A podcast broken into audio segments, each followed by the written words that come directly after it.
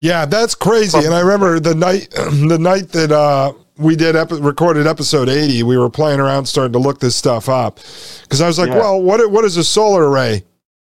And it's it's kind of difficult to figure it out because it's an assembly of uh, like a series of panels and you can never Right. really I couldn't find, but I didn't dig deep into their documents like There's yeah, there's no standard metric. I mean, it's bigger than what you can put on a roof of a standard house, but it, there's no standard metric, so um, it's hard to know like what the footprint, land footprint's going to be for each. one. yeah. But it's a but lot. the point It- is, you got thirty thousand to to deliver a thousand terawatts per year. We need seven hundred thousand to meet the global uh, electricity demand, which not going to happen. Yeah, and you and you said that um, I think in episode eighty, did you say they're made in part with coal? They are. That was in that documentary, Planet of the Humans. Instead of taking sand and making, you know, like glass out of it, uh, that's too impure. They actually take giant lumps of coal. They heat that up. I think with the sand, I'm not sure, but it's, they use coal to make the solar panels. Oh, Just that like you could use natural gas to make fertilizer. That could explain in part why they're shutting down uh, coal mines around the European Union right now because they're going to steal all that coal to make their crappy uh, solar except panels. for Germany. Breaking news, you know, I think two weeks ago, Germany is actually now tearing down a wind farm to expand a coal coal mine. That's crazy because in uh, Poland th- they were shutting down. They're in the process of shutting down. I believe it was the largest uh, electricity producing coal mine in the European Union and the second largest coal reserve in Poland. Uh, I went and saw it. I haven't put it out yet. I shot some video there. Um, my father in law used to work at the coal mine, so but now they're talking about. I mean, when you're standing there, it looks like a crater. It's huge, uh, and right. He was telling me, well, the plan, at least, you know, he, he kind of watches the Fox News equivalent of um, news over there. So whatever the mainstream narrative is, is that they're going to take it and they're going to uh, turn it into the largest man-made lake, I think, in all of Europe, and then build it into basically like a Disney World resort type of thing. And they promise the thousands upon thousands of people that work there that they will be retrained. I'm not kidding you to work at the amusement park. So they won't lose their job. So I wonder uh, how much coal ash is going to be floating around in that in the water of that lake. yes, I asked him that. He said that they actually, it's going to take several years. They have to basically create all this concrete to fill it in and like, uh, like basically uh, secure in the walls and everything. I'm like, geez, how much concrete is this going to take? I mean, this thing is miles wide. It's, it's You really, know how they make concrete? uh, what do they crush up for that? Coal. Oh, well, I guess they're going to have to keep digging then. Me, meanwhile, Well, it they're shutting a- this and, uh, it might be asphalt. It might. I might have it mixed up in my head. It might be asphalt with coal. Well, well. Me, me, meanwhile, they're uh, driving up the coal prices while this is going on, and many people over there uh, have coal-fired furnaces in their house. That's what uh, my in-laws have to heat their house, and so the coal has gone like through the roof over there, just like uh, home heating oil here. And there's literally people lining up for like a week. I mean, I, I, I saw the news reports here, and a lot of times I'll try to find a local source to tell me if it's true, not that it's just like U.S. propaganda. And uh, my father-in-law said, "No, it's true. There's people lining up like three, four days." Uh, ahead to get this stuff, and then people are burning garbage. Luckily, over there, uh, a lot of people have big, like eight, 10 acre plots with a lot of uh, forest, so they can Yeah. basically uh, cut down trees in the yard as they thin the, the, the dead trees, and they have a lot of firewood Yeah. to use. But that's what he's in the process of converting his. Um, Coal stove over to a coal, coal and wood stove right now, so he can burn Oh, both. nice. I just looked it up. Yeah, coal is used to make concrete. well, that's amazing. So they're going to have to dig another coal. Uh, I mean, they claim that they're going to open up another coal mine. But see, again, it's not just here. When you start talking to people in other countries, you can see all of this stuff going on. So, anyway, I had went and uh, looked it up while I was there after my wife translated for me and I learned about it. And I looked it up, and uh, the closing of that coal plant, which he did not know about because he was just told it ran out of coal, so they're going to turn it into the amusement park, actually ties into uh, the agendas 2030 and 2050. So it Right. was like a promise that Poland made as a sustainable nation. So now, uh, you know, you can see these rules and regulations taking shape all across the West. I wonder if Poland got some debt relief in order, you know, for uh, for closing that coal mine. Because we're, going to get into this in later episodes, but the IMF and the World Bank are um, providing as the solution. Oh, Poland, you can't make your debt payments in your U.S. do- dollar denominated debt. Well, you uh, you make these concessions, and we'll give you a haircut on the debt.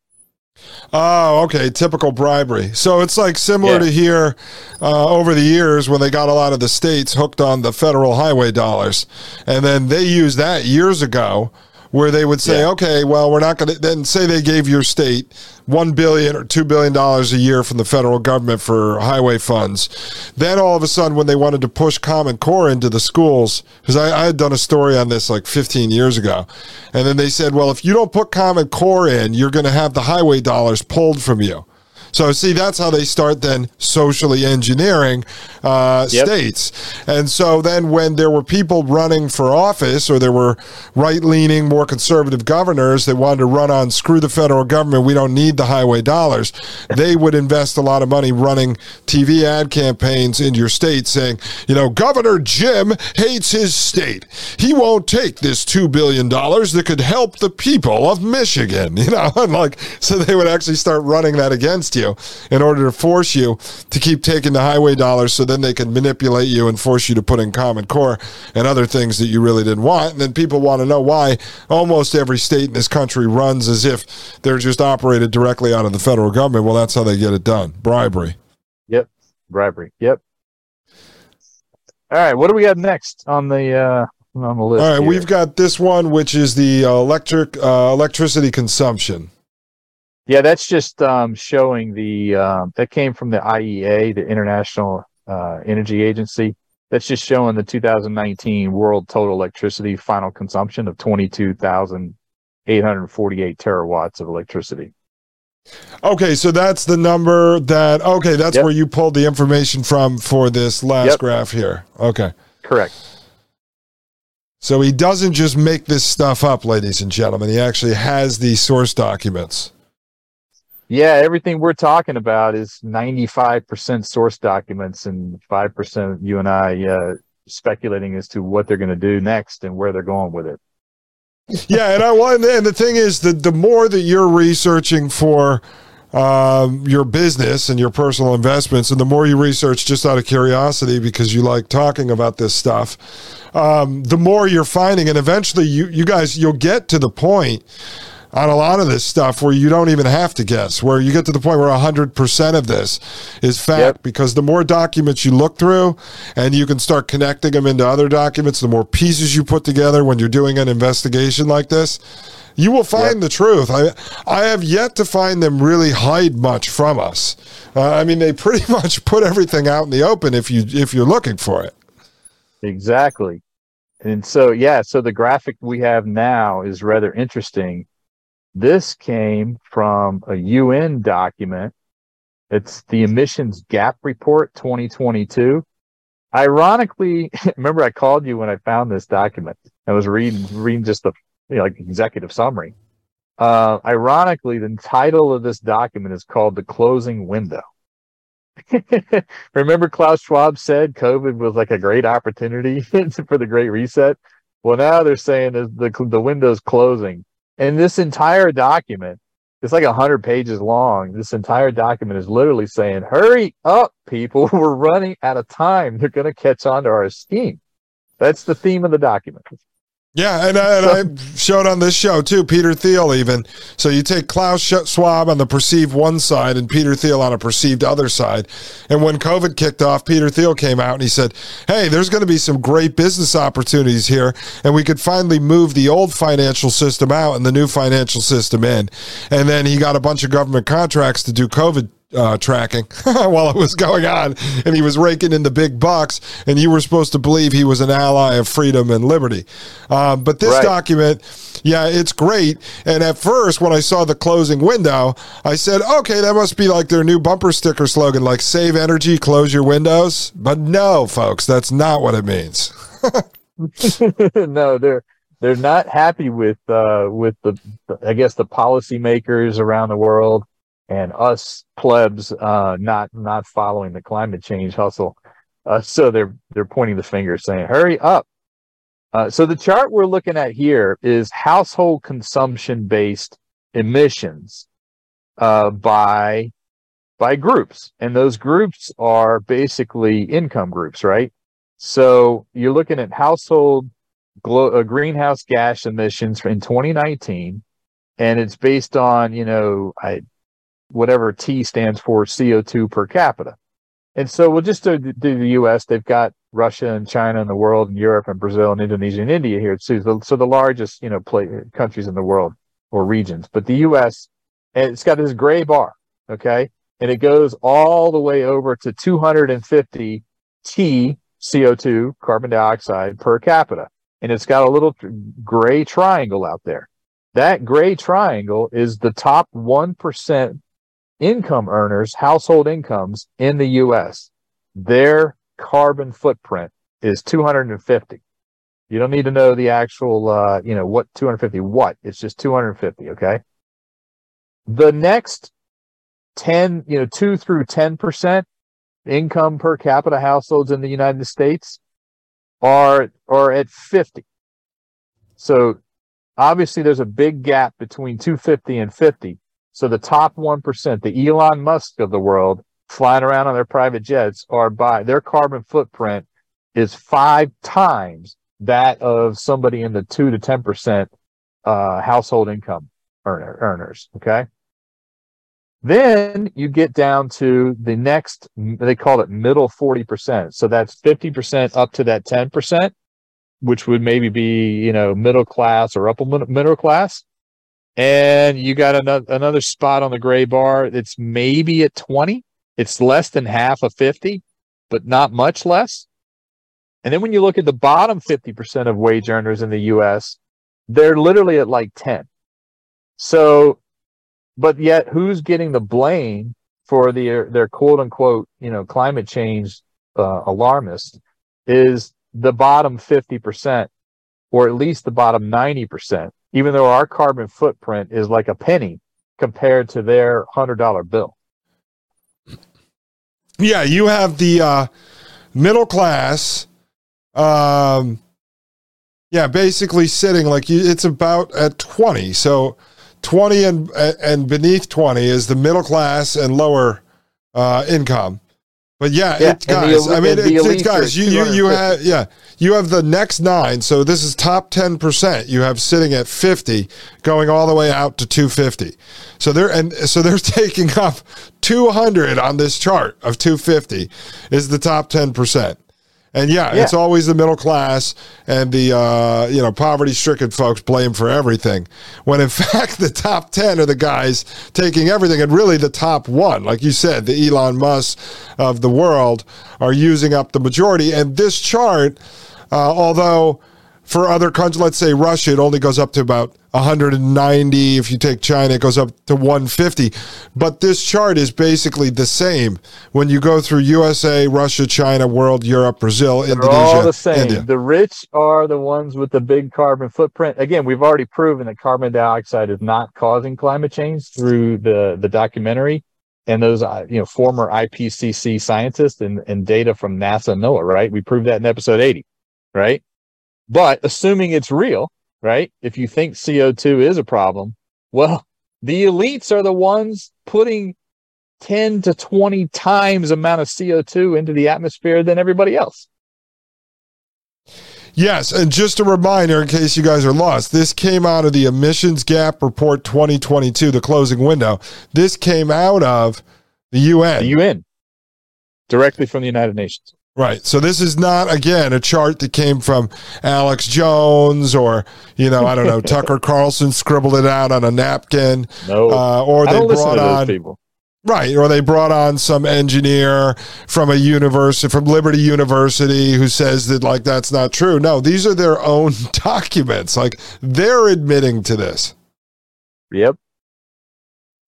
And uh, you can pretty much say right now, in the world, in the country we live in, in the world we live in, any of these people that sit in the top 1%, uh, and this is just the way it is, folks. This idea of becoming a billionaire by creating an invention in your garage all on your own, it's just that's a lie. Like all this top 1%, these are government contractors, government connected folks, uh, people that flow in and out of the government. They sit on the boards of different banks, then they move back over into the government, then they're the attorney general, then they move out to another. All these guys Elon Musk, Peter Thiel, Bill Gates, Eric Schmidt, Jeff Bezos all government contractors, all of them. So all the people uh, that are using up and have the, uh, uh this energy and have the largest carbon footprint are in fact the very oligarchs, uh, the guys who actually are the puppets of the government. These are the guys, and yeah. they're using it all and up, and they're, they're trying the to blame it on telling, us. Uh, tell, right, they're telling everybody else you got to stop using carbon. Yeah, and so you guys understand this when the final it's not a final solution because there's never a final solution. But when you reach the end goal of this phase, uh, and they turn around and say we're going to have to go on carbon credit back CBDC, and some of us are going to have to be taken out of the workforce because we emit too much carbon, so they're going to give us UBI. None of these guys are going to be operating on that system. Uh, only we are these guys will not be operating on energy certificates. That's not the way. Well, it it's just like when the EU implemented these new rules for for climate change. You know, it was like okay, it included uh, like like private or, or, jet traffic, like airline traffic, but it excluded private jets. And then they yeah. came back and excluded yachts. so those don't emit any carbon, and they're okay. But you use if you fly on a 747, that's bad that that that kills the climate. But our private jets don't. Yeah, that was like years ago, Jim, when the Kennedy family were pushing uh, for windmills in the very beginning of the windmill craze. And yeah. then one of the groups building the windmills wanted to put them up uh, right outside of Martha's Vineyard. And the Kennedys were like, nope. oh, hell no. Hell no, you're not doing that. nope. It'll ruin the view. Exactly. Okay, next graph. Wow, that one is, folks, like that one is damning. And again, um, hopefully by the end of today, now that the Young Bucks have a system to do it. This episode 88 will be up on Paine.TV slash gold, and we'll again have all the graphs and charts in the video. And then also we'll upload everything so you can take a look at the charts and download them if you want them. Because that one is that one is damning. I, I mean, all of them are, but that one is great because you're able to show your climate change buddies that believe in this stuff. Uh, you say, hey, well, well, can't we solve the problem by just I don't know, arresting all the elites and locking them in Guantanamo? Like, wouldn't we reduce our carbon footprint by 90%? I mean, we if would. those guys were out of we the would. picture, wouldn't the problem be solved? Yeah. Well, this chart that we have now, if I don't know how many of the listeners saw Al Gore and his inconvenient, you know, truth and all this crap that he was pushing 20 years ago and he had a chart that was it was it was dubbed the hockey stick chart, right, where he showed temperatures skyrocketing just fairly recently, which is not true. It was all taken out of context. But anyways, we have an in context. It's not out of context. It's in context. A rival hockey stick chart. This chart is from the Energy Information Agency, federal government agency in the U.S., EIA. Okay. Um, and it is United States LNG, which is liquefied natural gas imports and exports from 1985 to 2021. There's a blue line and there's an orange line. The blue line is imports. They bumped up, you know, in the late 90s and they peaked around 2007. And then they have gone steadily down almost to zero since. Now, they didn't get very high. It only got to, you know, 800 billion cubic feet a day um, and then the imports, I mean, the exports, the orange line, the exports, with the shale boom uh, in the mid 2000s, so 2010 to 2015, the shale boom happened. We started drilling it. Uh, we figured out how to drill horizontally, and we got a lot more oil and natural gas. Uh, well, this the natural gas exports uh, started skyrocketing in 2015, and it, folks, it is straight up to 2021. It literally is steeper than any of the first hill roller coasters you've ever witnessed. It is straight up.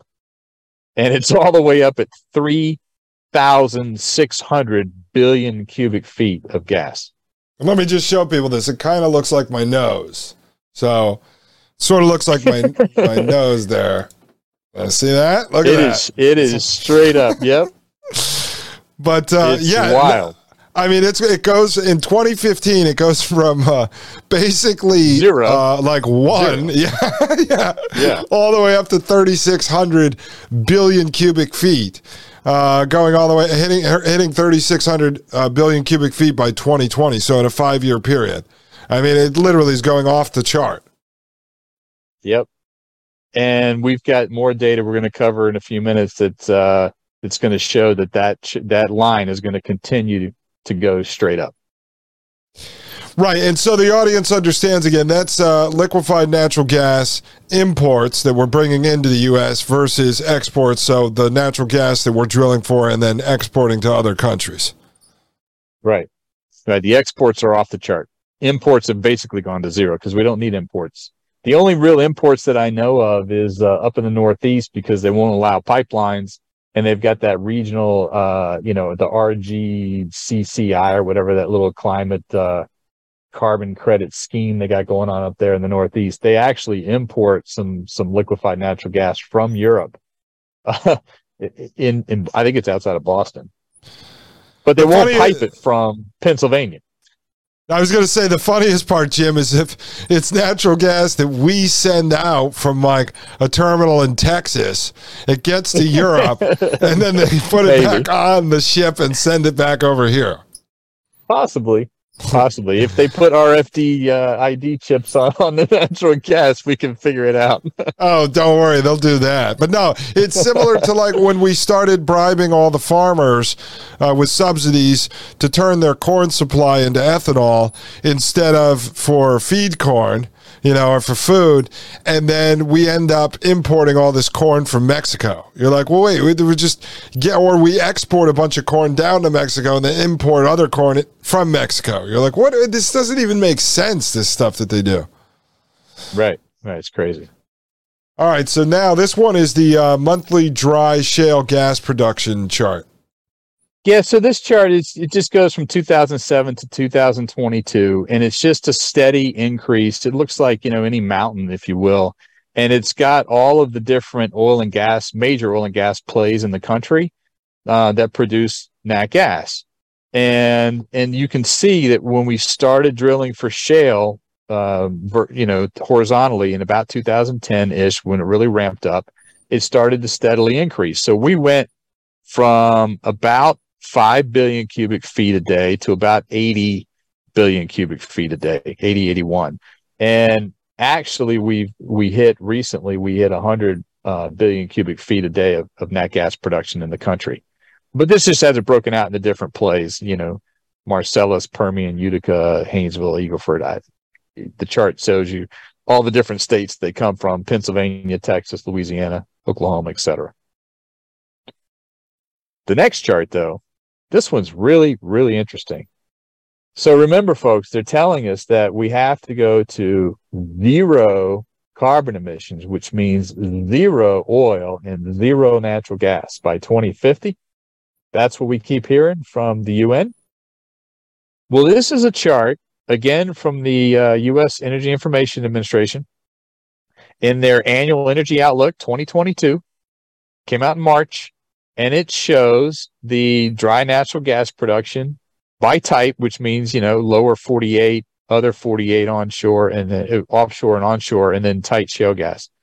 So in 2021, we're producing about 35 trillion cubic feet a year they're projecting and all this out all the way to 2050 Now, if you listen to the salespeople, you would expect this production to go in what direction?